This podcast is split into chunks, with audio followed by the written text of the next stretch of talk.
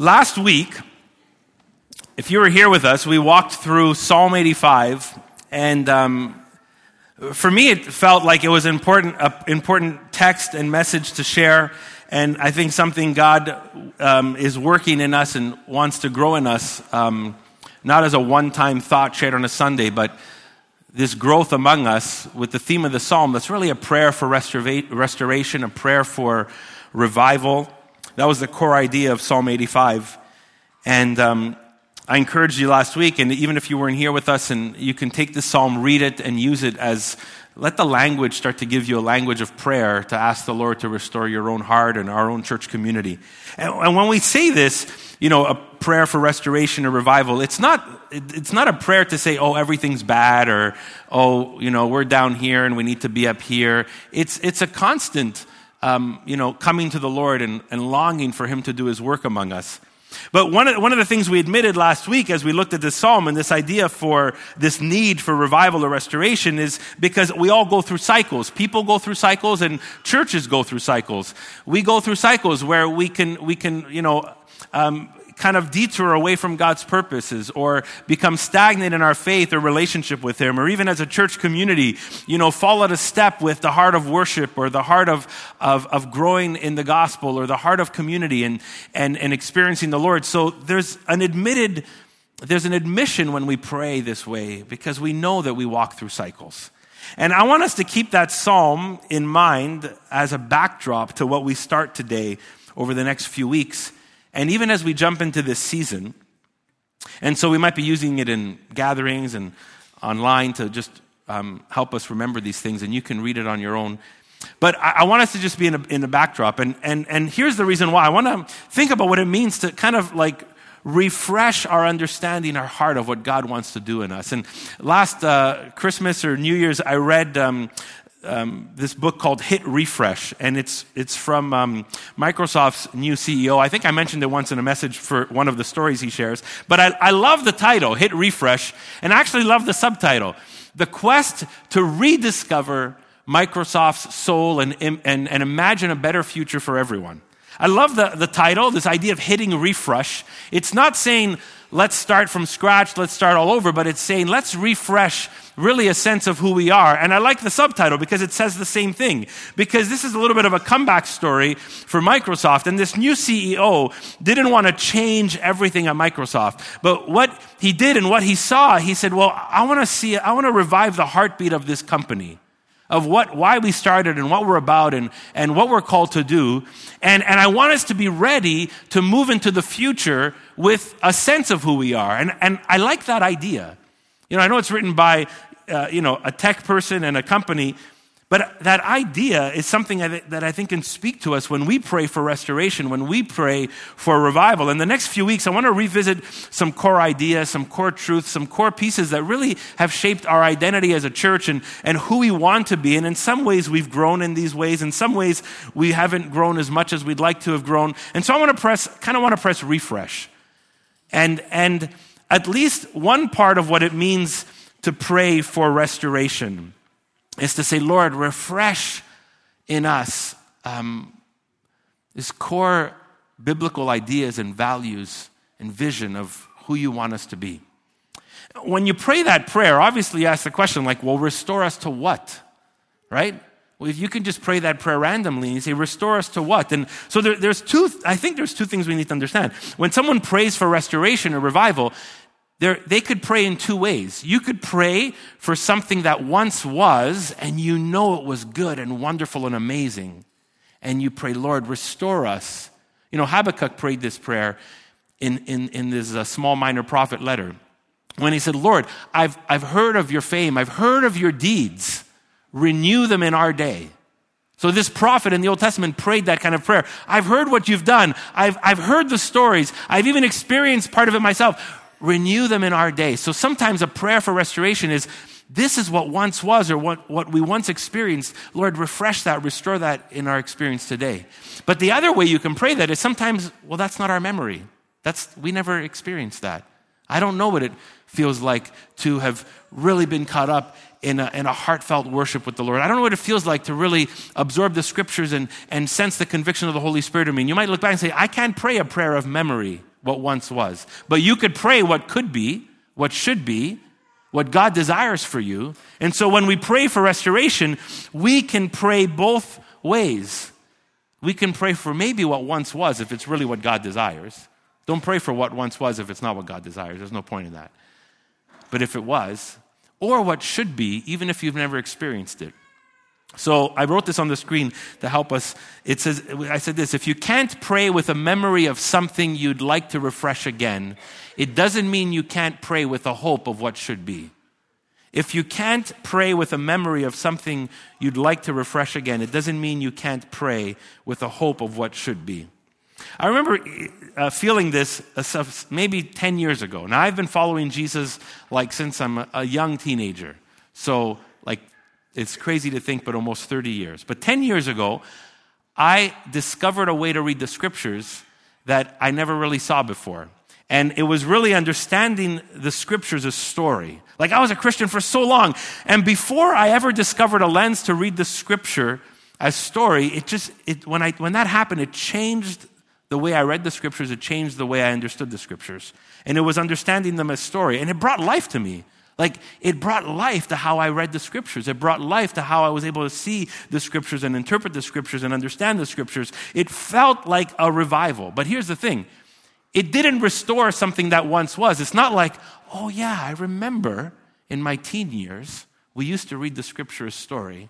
Lord, God refresh that. No, I never read the scriptures that way. But as I started to, I realized that's what should be. That's what could be.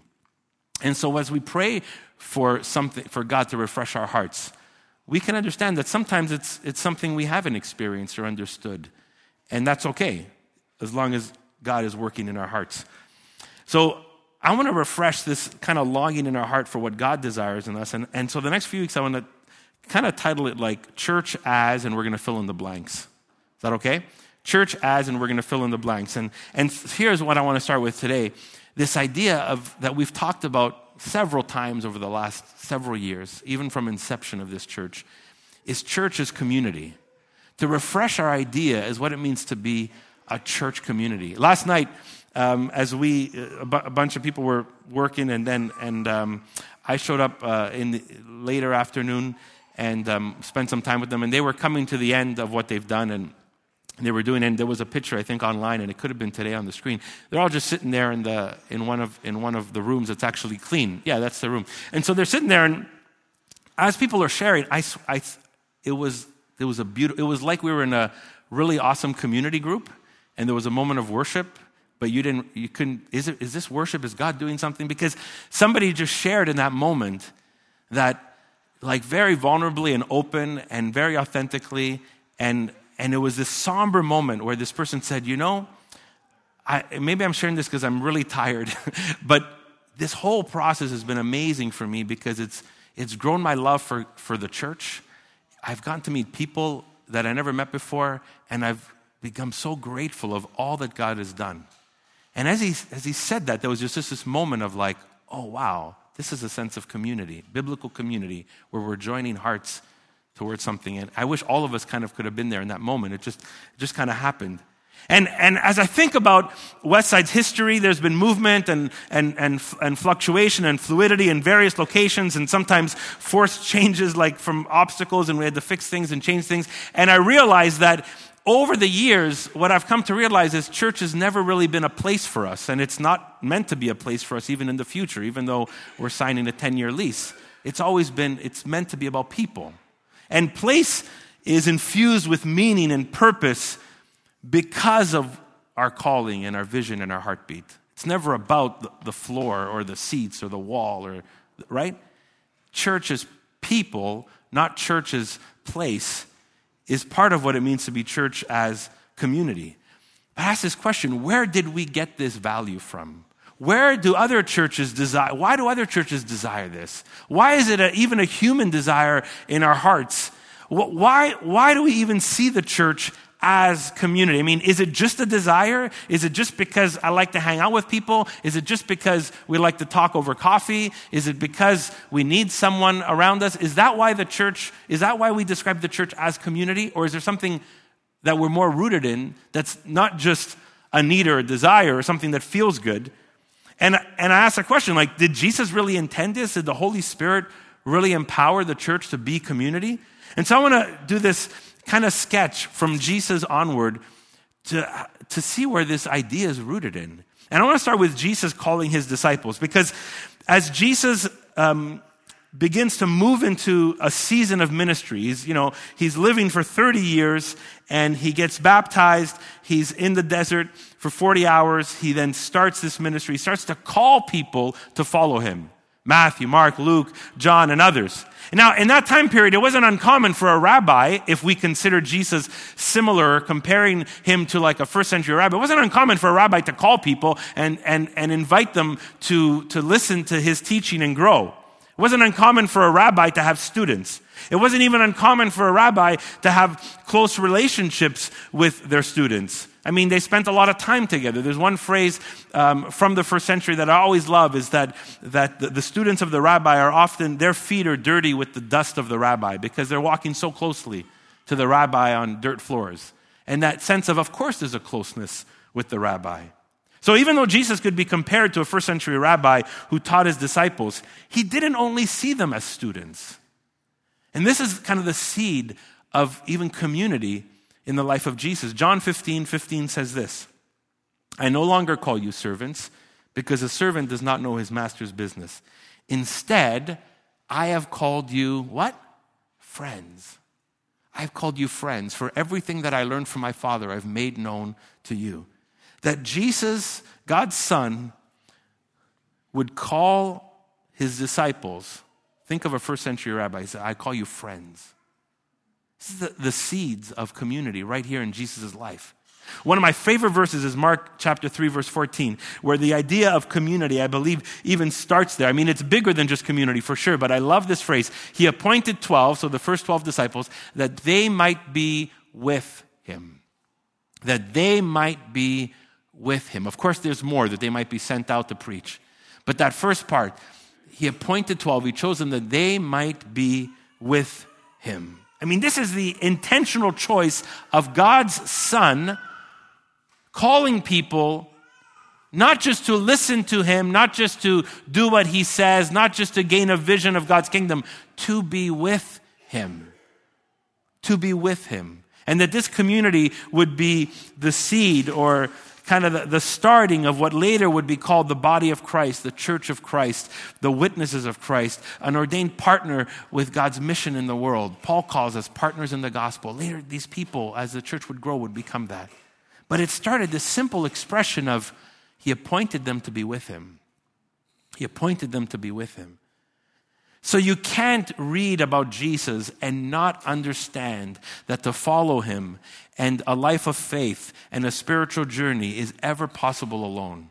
You can't understand that it's meant to be alone. It's called, we're called to, to grow in community, to serve in community, to follow Jesus in community.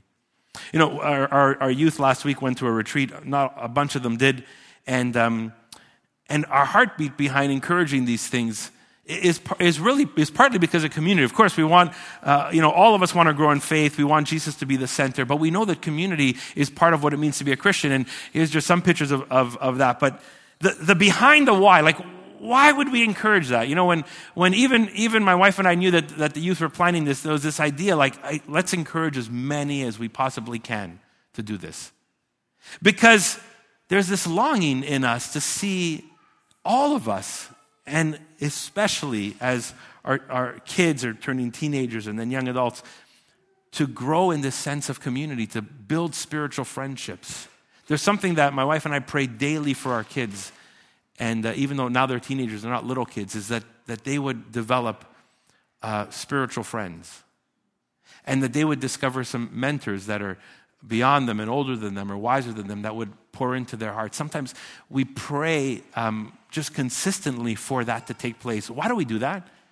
Because we, we know our own experience, the good parts of what it meant to be in community, and sometimes when we feel we lacked it, we're like, Lord, we pray for spiritual friends. We pray for mentors for our kids and nurture in any way we can. And here's, we see the seed of that in Jesus. But it doesn't just stop at Jesus, it continues. Of course, the disciples hang out together. I want to just like switch the scene right over to the book of Acts because the disciples eventually become the church in Acts. There are 12, and then there's about 100. Of course, there's many followers. There's 120, um, you know, followers of Jesus praying in an upper duplex in Jerusalem, waiting for God's Spirit to come. And we see the precursor of the church being a community together. Acts chapter 2, verse 1 says they were all together in one place. And that word pops up again later in the book of Acts. But when the day of Pentecost came, they were all together in one place. Here they were huddled together, listen, waiting on the command of Jesus to wait and pray and seek what he desired to give them, the Holy Spirit. And, and just before that, I love when Jesus announces to them a chapter earlier that he says, You, plural, will be called witnesses. He doesn't say, like, Daria, you're a witness. He, and that's true, she's a witness, right? Dave, you're a witness. Peggy, you're a witness. Cabby, you're a witness. Eric, you're a witness. So he says, You, plural, will be my witnesses as a church, as a community, together on mission, a family on mission. And the Holy Spirit, post, you know, from Acts chapter 2, we see the Holy Spirit fill this group of people and use them and add to their number. And the church is born. The church is born. And this body Jesus promised he would build, he's, it's supernaturally catalyzed by root, being rooted in the death and resurrection of Jesus and the outpouring of the Holy Spirit. It's amazing. What's the first thing that happens? Acts chapter 2, verse 42. Catch how many times even the words come up. They, all these people now that began following Jesus, bigger than the disciples, as 3,000 were added to them that day. So let's say a whole bunch of people, they devoted themselves to the apostles' teaching, to fellowship, to the breaking of bread, to prayer. Everyone was filled with awe at the many wonders and signs performed by the apostles. All believers were together and had everything in common. We'll keep going. Every day they continued to meet together in the temple courts. They broke bread in their homes and ate together with glad and sincere hearts, praising God and enjoying the favor of all people. And the Lord added to their number daily those who were being saved. I love this, this, this description together. These are the seeds of communion. When we say, why? Why?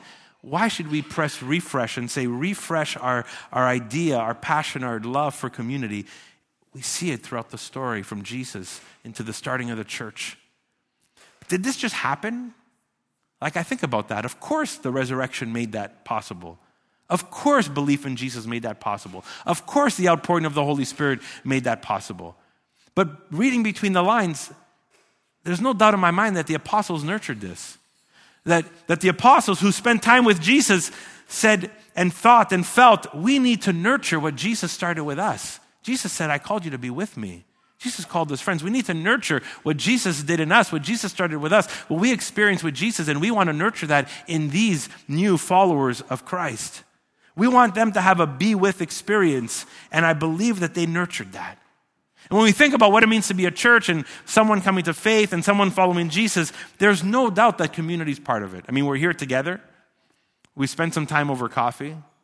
Very often we break bread together and pour wine. We share the communion meal together. We often invite people to join a community group, to serve together. We often encourage people to reach out to one another, to get encouragement from one another. When someone's going through a difficult time and they need prayer or support, we say, Why don't you partner with this person? They will be a support, a help to you. Why do we do that? Because all of the Christian walk is meant to be walked in community. Our faith is communal. And as the church begins to grow in these pockets, and, and the Apostle Paul and, and others spread out, and, and we see the church just expanding into different regions, when we read the New Testament letters, and we read the, the, especially the letters of Paul, this one phrase comes up over and over again. Maybe some of you already know the phrase I'm going to say. You know what I'm going to say? What phrase comes up so often in Paul's letters? Anybody want to venture out just for fun? No. What? Dearly loved. That's a good one. That's not the one I had in mind, but that's a very good one.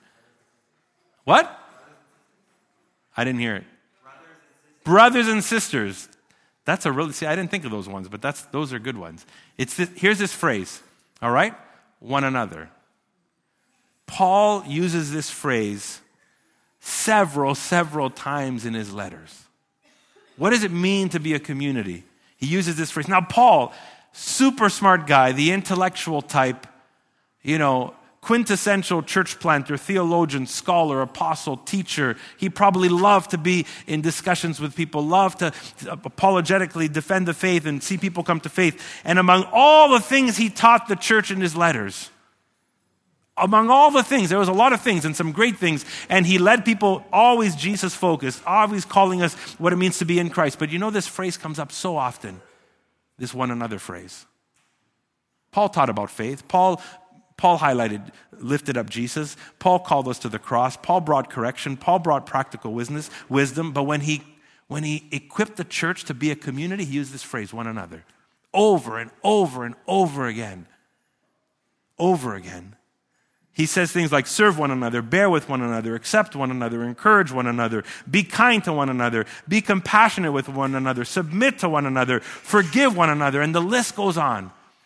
That the heartbeat of what it means to be the church is church as community. One of my favorites is Romans chapter 13, verse 8.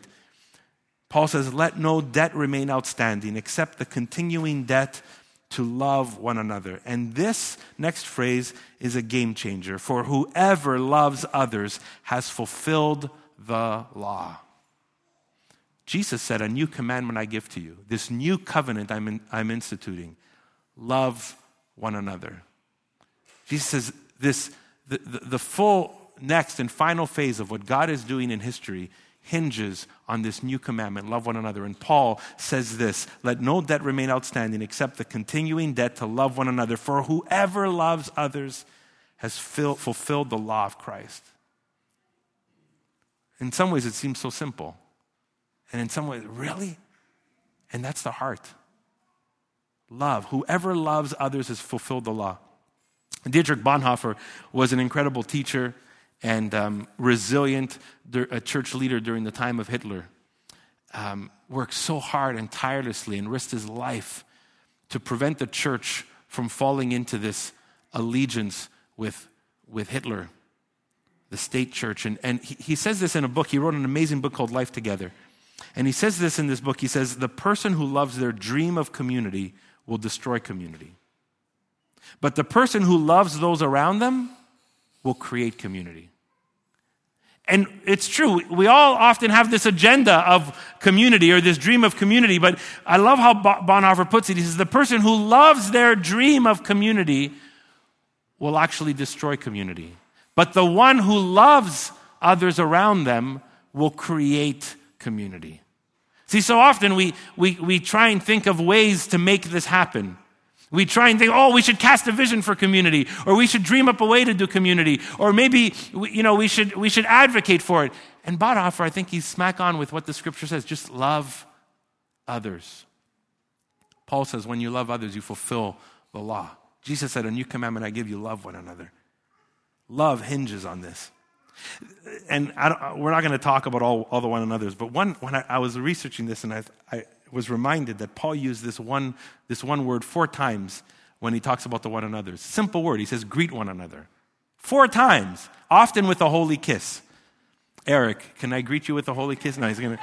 Anyways, um, now, if all four times he mentions the holy kiss, I guess, you know, I mean, this is Middle Eastern culture, and uh, this is great. I mean, some places they kiss three times when they greet each other. So, anyways, if you guys, you know, kiss one another on your way out, it's okay. It's fully biblical.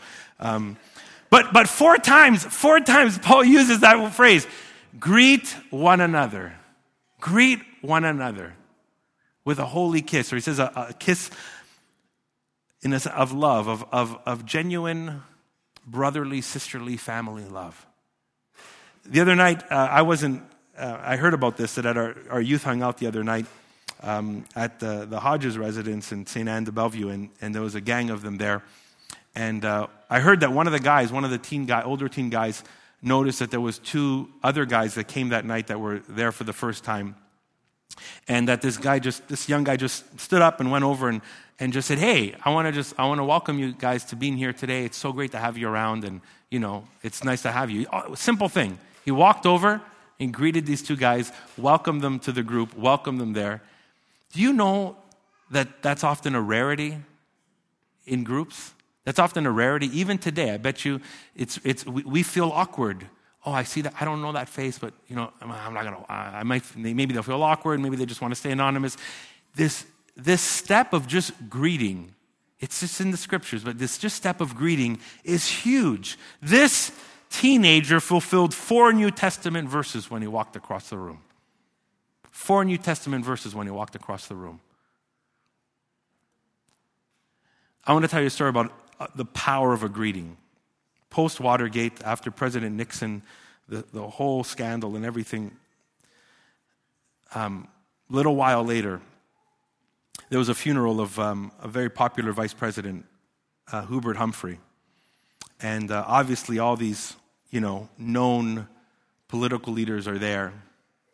And Nixon shows up out of respect. But he's, he's off to the corner. Nobody's talking to him, nobody's connecting with him. And he likely feels very awkward. And, and he's labeled. I mean, he's labeled. After Watergate, he's labeled. You know, he, and it's for, for reason, all the things he did. He's labeled distance, feeling alone. And one person notices him across the room before, as, as this person's walking to their seat, to take their seat, he notices Nixon across the room and he decides to cross the room. That was Jimmy Carter. Jimmy Carter sees Nixon across the room. He walks across the room. He embraces Nixon and he says, Welcome home, Mr. President. Welcome home. And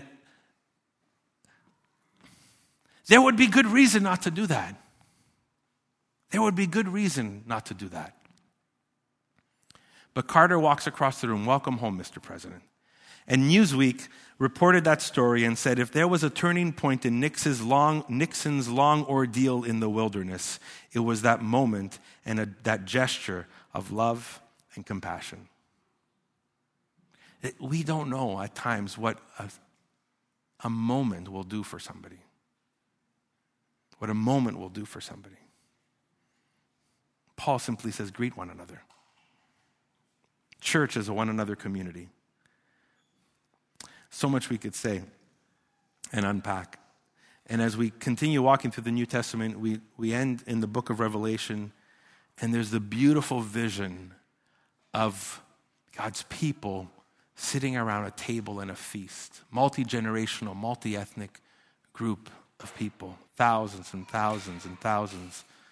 Revelation 19, 6 to 9 describes a glimpse of that. It's the wedding supper of the Lamb. If we could just put it up, I want to read it together. Hallelujah. This is this. Hallelujah. For the Lord our God Almighty reigns. Let us rejoice and be glad and give glory.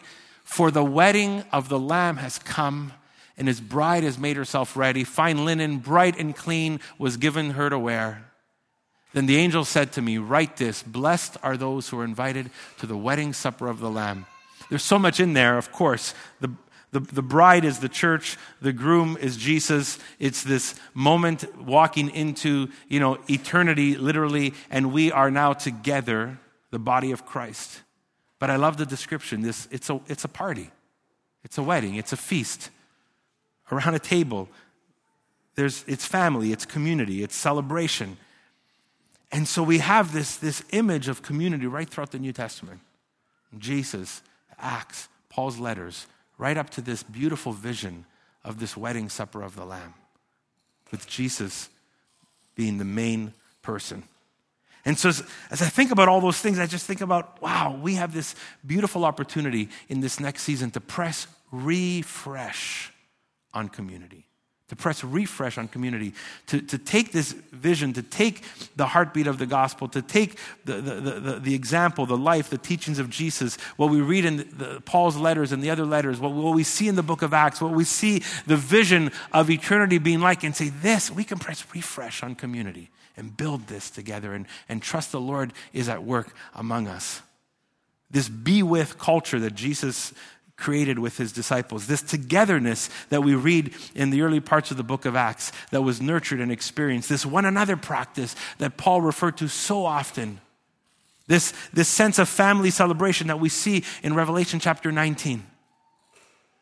To press refresh on it. And, um, you know, it's, this is hard stuff, though, sometimes. I, you know, Westside's been around now 15 years this season. And some of you that know me know that, in the, especially in the early stages, I must have said the word community, you know, every, every once every three words that I said, because it's just something I wanted to see. But I've noticed over the years that it's a hard, it's not easy at times in our culture, in our the sense of individualism, the, the awkwardness we sometimes feel in, in stepping over a line and crossing a room. It's easy to preach on, but it's hard to see fulfilled. It's easy to talk about, but it's hard to see fulfilled. And I've realized it can't be forced, can't be manufactured. We can't say, you know, Matt, you stand here, Eric, you stand here, you know, have, you know, like, be like brothers. Can't just force that. Can't, can't manufacture that, you know? It's just, it, it doesn't just happen. It must be desired, it must be nurtured, but I realize it doesn't just happen. But I'm hopeful because I know it's on God's heart. I know it's what the Holy Spirit wants to do. I know we see it in the vision Jesus gives us for what it means to be the church. So I want to press refresh with that for two minutes, for two minutes, here's, I, am not giving you a real application today. I'll, I'll, leave you with like one or two things maybe at the end. But for two minutes, I want you to turn around to one or two people and I want you to just, you know, it doesn't matter if it's a good, if it's like a good idea or a bad idea. It doesn't really matter because I'm only giving you 30 seconds to do it. So don't worry. There's really no high standard in this, okay? Um, but it's like, what, we just shared this together. We walked through this, you know, this glimpse of the New Testament. How would you practice what we just shared? Is there an, is, how would you see this come to light? How would you see us grow in this? So we're all here. There's people. We have voices. Just take two minutes and just share with one or two people beside you. And maybe it's going to be a question. Maybe it's going to be a, a quick example. Maybe it's you have a, real idea and just share it because I think it's more important that you guys share it than I just share it. So just try it. Go for it. Let's get a little noisy in here. Come on, do it. Share something.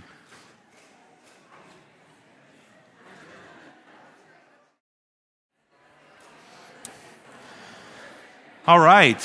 All right. Hey, can, can, we, can we shift now? It's great to see so many people talking. It's awesome.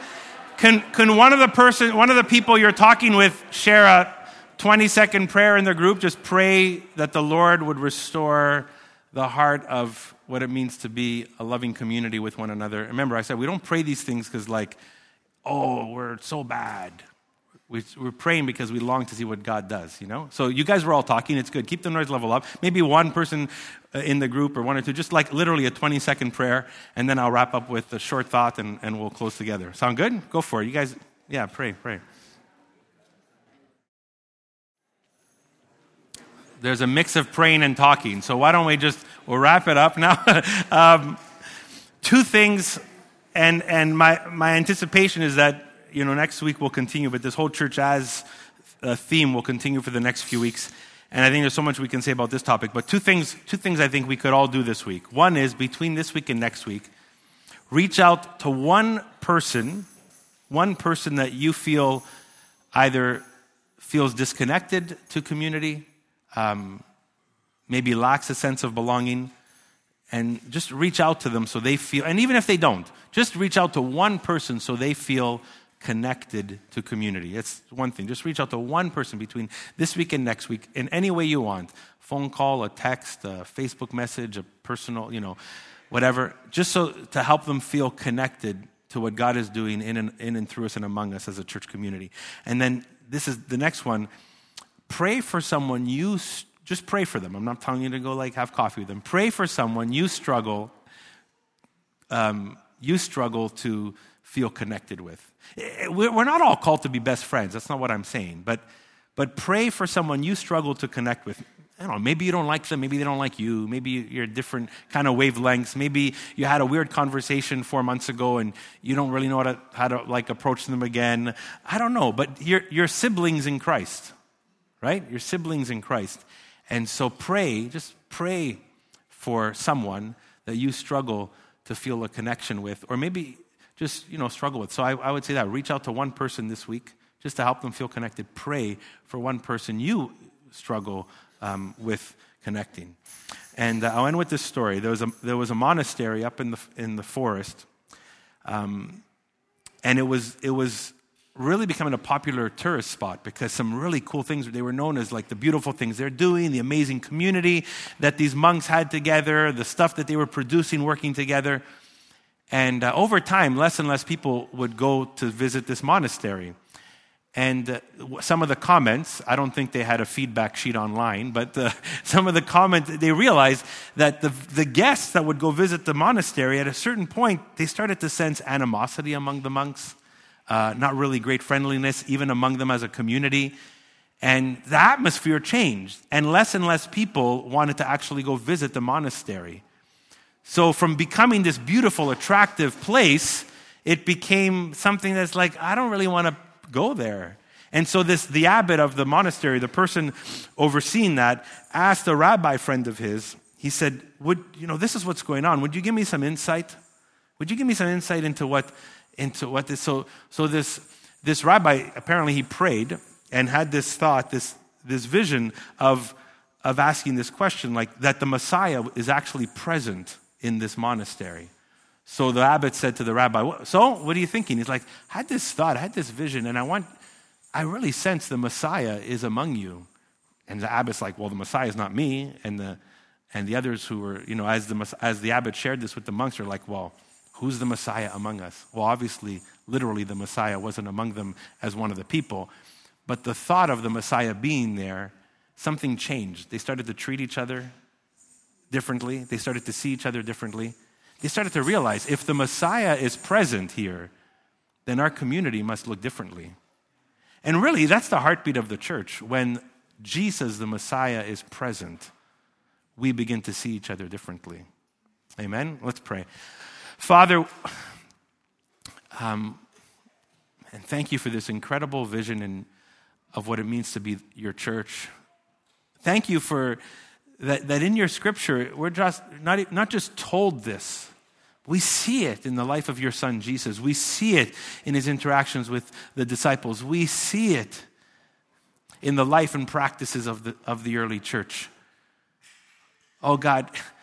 And then we also hear it and, and listen and welcome the teaching of the early church. and How we can love and serve and encourage and forgive one another. Thank you for the vision of eternity, the fullness of your kingdom, the new creation. Lord, I, I pray, God, that, that this vision, this heartbeat, that we could press refresh on what it means for us today in our city, in this season, what it means to be a community. Lord, I pray for some of the, I'm sure, amazing ideas or convictions that came up in the discussion. God, that we would discern with the power of your Spirit and, and move into some of these things, into living these things out, God. I pray that you would help us when there's difficult um, obstacles along the journey of community to trust you and find courage in you, God, to speak into each other's lives, to be candid with each other when needed, to forgive when needed, God, to give grace when needed, Lord, and mercy. God, ultimately, um, we're grateful we know intuitively and we know by your word that Jesus is among us, that your Son, our Messiah, Jesus, is among us. May the way we pursue life together reflect that He is here, that He is our great shepherd, that He is our leader and King. God, that's what we long for. And may the implication of, of how we grow in community, Lord, may, may it reflect Jesus' heart. Jesus' life, Jesus' mission and vision, and his leadership in our lives and in our church. In Christ's name we pray. Amen.